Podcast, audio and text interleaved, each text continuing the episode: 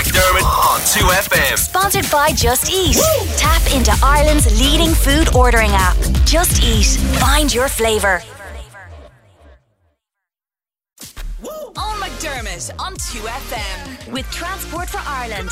Plan your journey door to door with our free TFI Journey Planner app. And now, I want to talk about this. This is a story that's all over the news today and yesterday.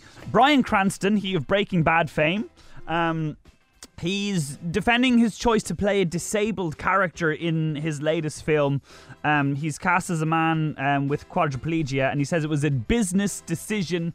Uh, in the upside, the US actor plays a wheelchair using billionaire who hires a former criminal, Kevin Hart, to be his live in carer. He says, as actors, we're asked to play other people. Um, he said the subject was worthy for debate. There should be more opportunities for disabled actors, yet he maintained he was entitled to play characters whose attributes and abilities differed from his own.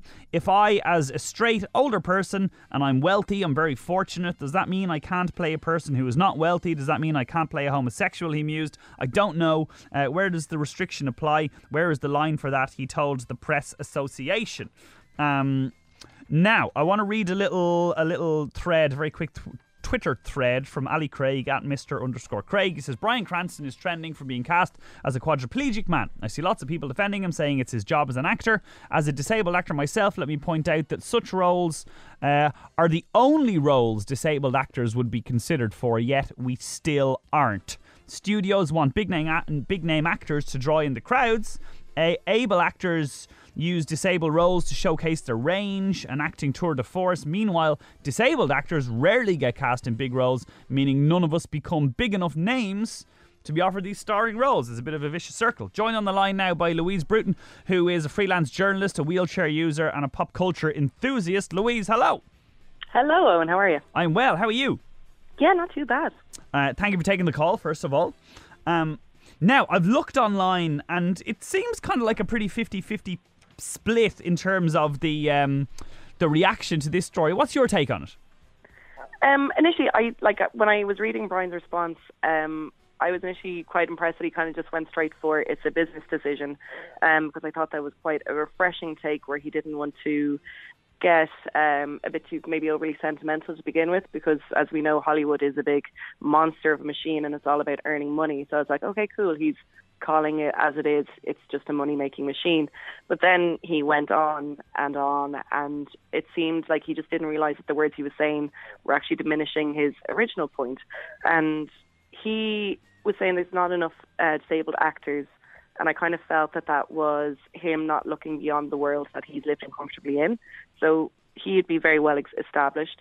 And if he's looking to his peers, which would be like the Tom Cruises or the Benedict Cumberbatches of the world, of course, they're not going to be able to play that role because the disabled actors haven't worked their way up to those levels because of you know the lovely toxic system that is that is Hollywood.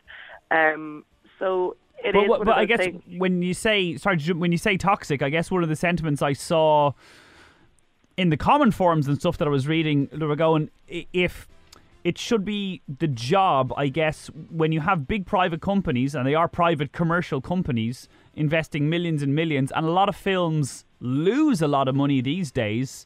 You you just have to have a bankable star, and it's maybe it's the job of more independent companies or arts council funded productions to do the diversity thing to build up the actors where they are bankable enough and it's not it's not Hollywood's job per se to do that it should be a more grassroots level Well, they should certainly be leading the trend because they would be more influential in terms of the amount of people that are seeing their movies as opposed to indie flicks. Like, say, the, the people who'd be going to indie films, they already kind of would be kind of on the way of thinking um, where diversity is key to a lot of productions.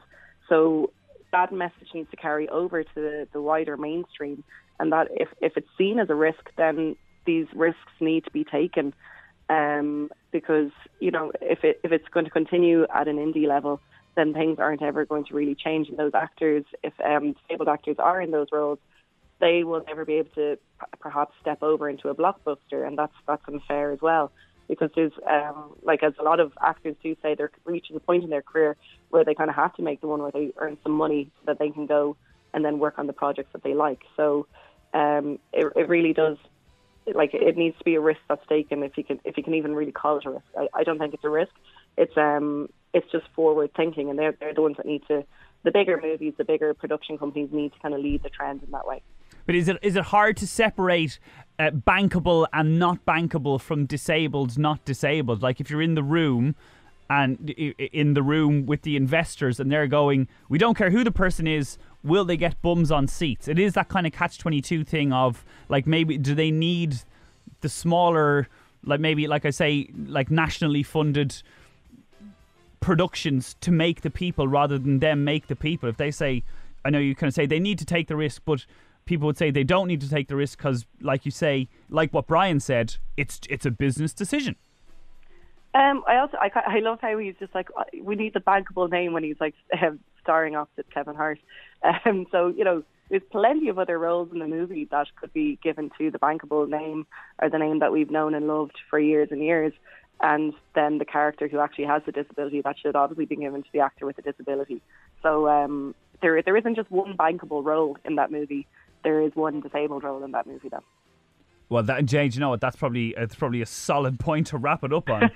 um, do you, yeah, this Ali Craig thing. He also says it is it's shitty that Bryan Cranston took the role. You can't just blame it on the lack of big name uh, disabled actors without considering the system that perpetuates that, which I guess is kind of the same point.